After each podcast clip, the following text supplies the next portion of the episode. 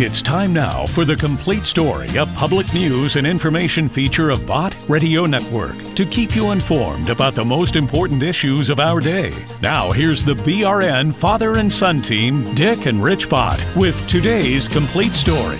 Tell you what, the BRN father and son are, are definitely a team, but my son is not here now, and he's off at a conference. And so here I am, flying solo again. Folks, I want to tell you something. Just in the last little while, um, two precious members of my family lost their fathers. My two sons in law uh, lost their dads uh, just a just a short time apart. And I'll tell you what, I know in our Bott Radio Network family, our listening audience, I know that people are suffering the same thing that happens during this journey that we call life. From the beginning until the day where there's homegoing. And so I want to open the program. We're going to have a great program today, by the way, but I want to open it. And you join with me in just thinking about this song as it applies to you and people you know. Here it is God sent his son. They called him Jesus. He came to love, heal, and forgive. He bled died to buy our pardon. An empty grave is there to prove our Savior lives. And because He lives,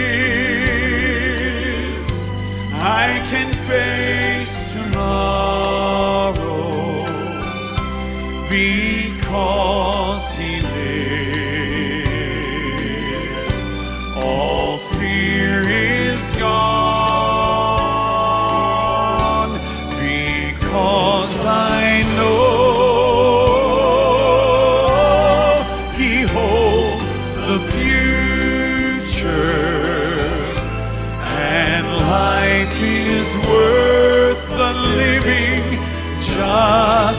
Because he lives.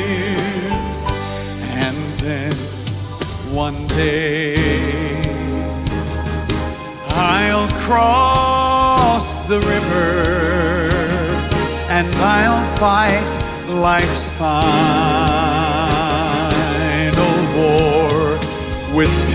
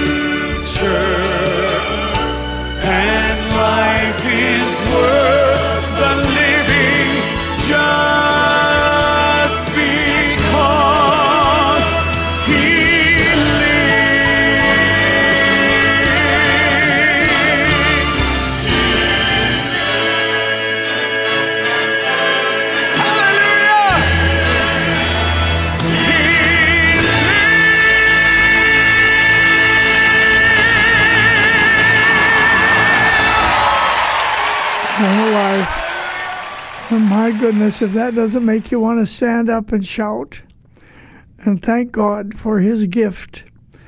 Um, anyway, uh, anyway, that, that song just touched my heart, and uh, and I know it did yours as well. So let's now move on now. The Family Research Council. Thank God for Tony Perkins and the Family Research Council that we've carried on Bott Radio Network from the very beginning. Uh, that's many years ago. And Tony Perkins has a conference um, where he had many speakers, and it was uh, Pray, Vote, and Stand.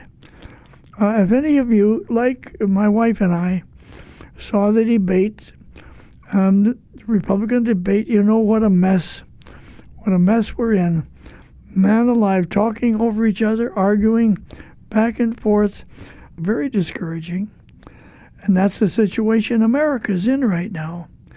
That's exactly what we've got. Now, Os Guinness was one of Tony Perkins' speakers at that conference. And Os Guinness is not from this country. He's not from this country. So, as an observer and as someone who is looking at our history and where we are and everything else, uh, Tony Perkins had him as one of the speakers, and I want to share it with you folks right now. Here it is. Allow me tonight to share my heart as a fellow Christian, but as a foreign admirer of this great republic. The climax of the Revolutionary War was at Yorktown in 1781. And when the British troops marched out to surrender to George Washington, they were ordered to play the ballad, The World Turned Upside Down. That ballad started in the English Revolution in the 1640s. And it came out of a Christian understanding of revolution. God creates order. Humans create disorder. And God works in a disordered world that's upside down and turns the world upside down to turn it the right way up. And of course, you have the same understanding in the book of Acts, where the agitators say about the Apostle Paul, these men who've turned the world upside down have come here. The English Revolution failed. It's called the lost cause. The American Revolution, of course, succeeded. But many do not realize how much of the American Revolution came through the Reformation, out of the Torah, and above all, the books of Exodus and Deuteronomy. Now, why is that important today? It's certainly important for the understanding of history, but it's also important, I believe, for understanding the key to the present crisis, and not only that, the key to our sense of hope for tomorrow, not only in this country, but around the entire global world. Because Exodus and Deuteronomy are rightly understood as the grand narratives, the master narratives of freedom. Let me describe from a foreign perspective. On the one hand, the crisis today, in a nutshell, and on the other hand, the crisis of the West in a nutshell. It's common to talk of polarization. And many have said that America is as deeply divided as at any time since just before the Civil War. But why? Some blame the social media. Some see the tension in the conflict between the coastals and the so called heartlanders. Some see it between the populists and the globalists, and it goes on. I and others would argue that the deepest division is between those who understand the Republican freedom from the perspective of the American Revolution, which was largely, sadly not completely, biblical, and those who understand the Republic and freedom from the perspective of the heirs of the French Revolution which of course was anti religious and anti biblical and anti Christian, and the forerunner of the three great modern revolutions which were against faith the French, the Russian, and the Chinese. That's important today because while there's an enormous discussion of the present challenges and the culture warring and so on, I have rarely heard a Lincoln like leader who addresses the entire picture in terms of the deepest divisions. Lincoln, of course, believed in the Declaration, believed in the better angel of the American nature, but addressed the evils of slavery, calling America to a choice.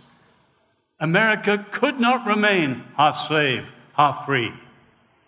And no more today can America remain half 1776 and half 1789.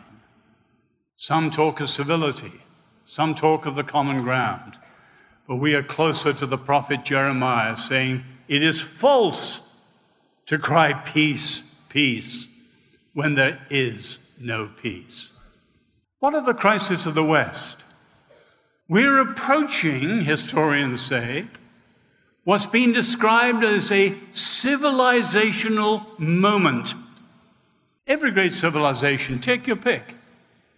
The Sumerians, the Egyptians, the Chinese, the Babylonians, the Persians, the Greeks, the Romans, the Mayans, the Aztecs, whatever you like to look at. But as you look at the great civilizations of history, where do you find them? They're in ruins, or museums, or history books. A civilization is simply a culture, and a culture is a way of life lived in common, a culture that rises high enough and lasts long enough and spreads far enough to merit the term civilization. And understood that way, Western civilization is the greatest civilization in human history so far.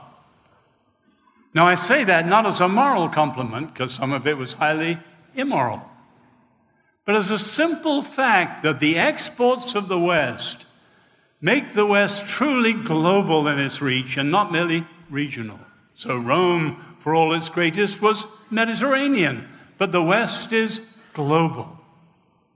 And now, even our greatest enemies, say, like the rival like China, believe a Western heresy Marxism, and have been shaped in the last 50 years and lifted out of poverty by a Western understanding of market economics and so on. The West is truly global. But what is a, glo- a civilizational moment? Every civilization rises through an inspiration, a dynamism of some sort. But at some point, every civilization so far has lost touch with what made it great. And at that point, the civilizational moment, there are only three broad options a renewal of the inspiration, a replacement of the inspiration, or decline. As I said, all the previous civilizations are in ruins or in museums. And the West is at that point. Because beyond any doubt, the inspiration that made the West, while we owe a lot to the Greeks and to the Romans, the basic inspiration were the Jewish and Christian faiths, or as Disraeli put it, the Christian faith as Judaism for the multitudes. In other words, the Bible made the West. But beyond any doubt, starting in Europe and now across the intelligentsia of this country, the leadership of the mind in the West has rejected its roots. Now, if we had more time, we can see how the attended replacement, Enlightenment secularism, is in deep trouble too. So now the war on the West is made up by ideologies, not out to replace secularism and the Christian faith in the leadership of the West, but out to undermine the West altogether. Now, I love the fact that your summit is pray, vote, stand. So let me make some remarks on the praying side and the standing side. We need across the West today, and certainly in this country, a great awakening and revival.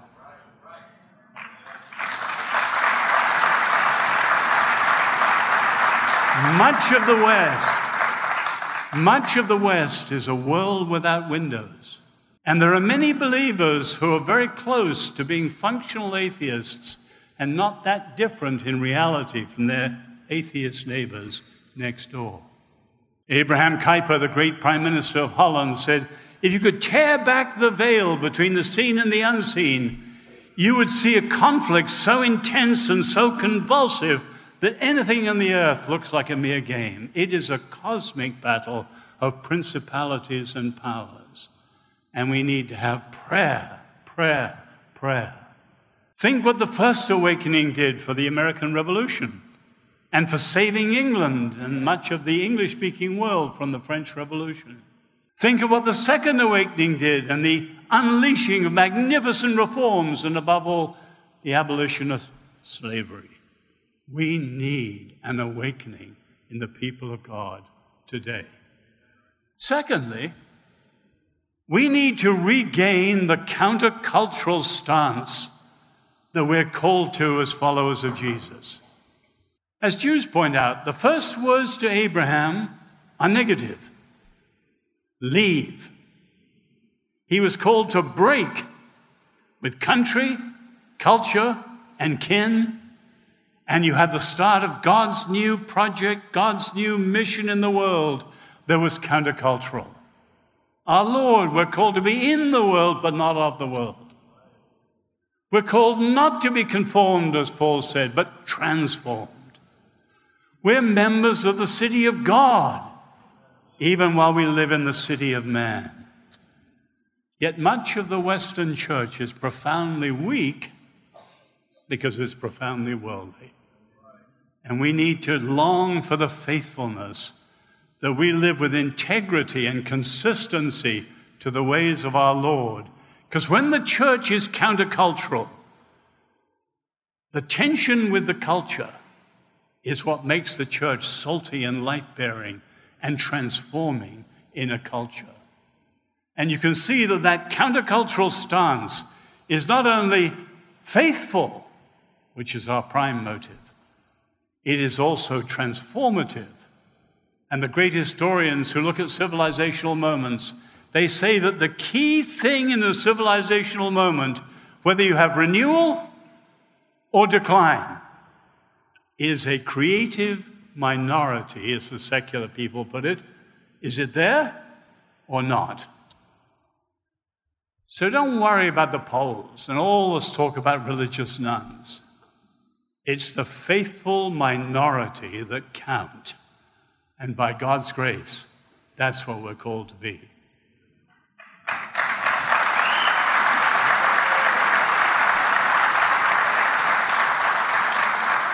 Thirdly, we need an affirmation of biblical leadership. In the scriptures, leadership is not just the people at the top, the president, the CEO, the general, or whatever.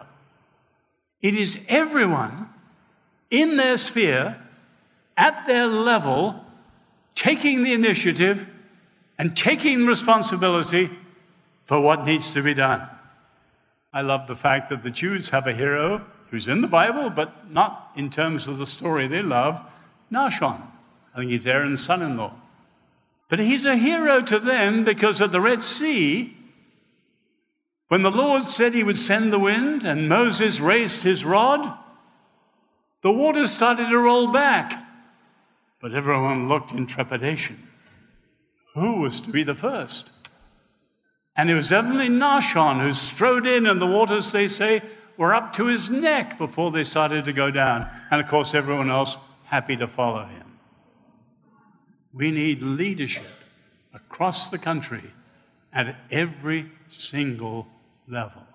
And the last thing I'll mention we need to be people of hope. When things are bad, it's easy to critique. I do a fair amount of it myself, and I'm sure we all do. But every critique has to be ending with hope. One of the awful things of the last 200 years is that it's the left wing radicals who've been looked to because when they share their utopian dreams, particularly to young people, they sound hopeful and many sign on. Of course, we know their revolutions never succeed, their oppressions never end, and their futures never come. But we should be the people who always have hope. The great saying of our Lord in Exodus 3 I am who I am is also translated, I will be who I will be. Jewish and Christian faith is faith in the future, ultimately to the day when the Messiah comes. But we are on God's project for restoring and repairing the earth. And we should be the people of hope. So, yes, there's lots to criticize, and let's criticize where it's wrong. But every criticism should end with hope that those who long for freedom, those who long for justice, can see that the gospel is good news. It's the best news ever.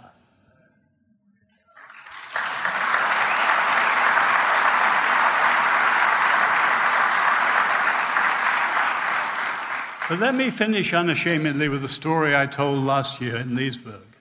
Derek Prince is a Bible teacher that I've always admired. When he was at Cambridge University in England, he was an atheist. And as he graduated, thinking he'd go back to Cambridge to teach the classics, war broke out. And he took a number of classics with him, thinking that if he survived, he'd teach them when he came back. And among the classics he took with him, the Bible. And reading the scriptures, he came to faith in the Lord but found himself in North Africa in the middle of the most ignominious retreat in British history, 800 miles. Rommel pressed them back and back and back. It was chaos. The army demoralized, treat, retreat looking them in the face. Here was this new Christian. No church, no fellowship, only the Bible and the Holy Spirit. He said, Lord, how am I to pray in this situation? And the Lord said, Pray this daily. Set over us a leader, such that it will be to your glory to give the victory through him. And he prayed it and prayed it and prayed it. And they retreated and retreated and retreated.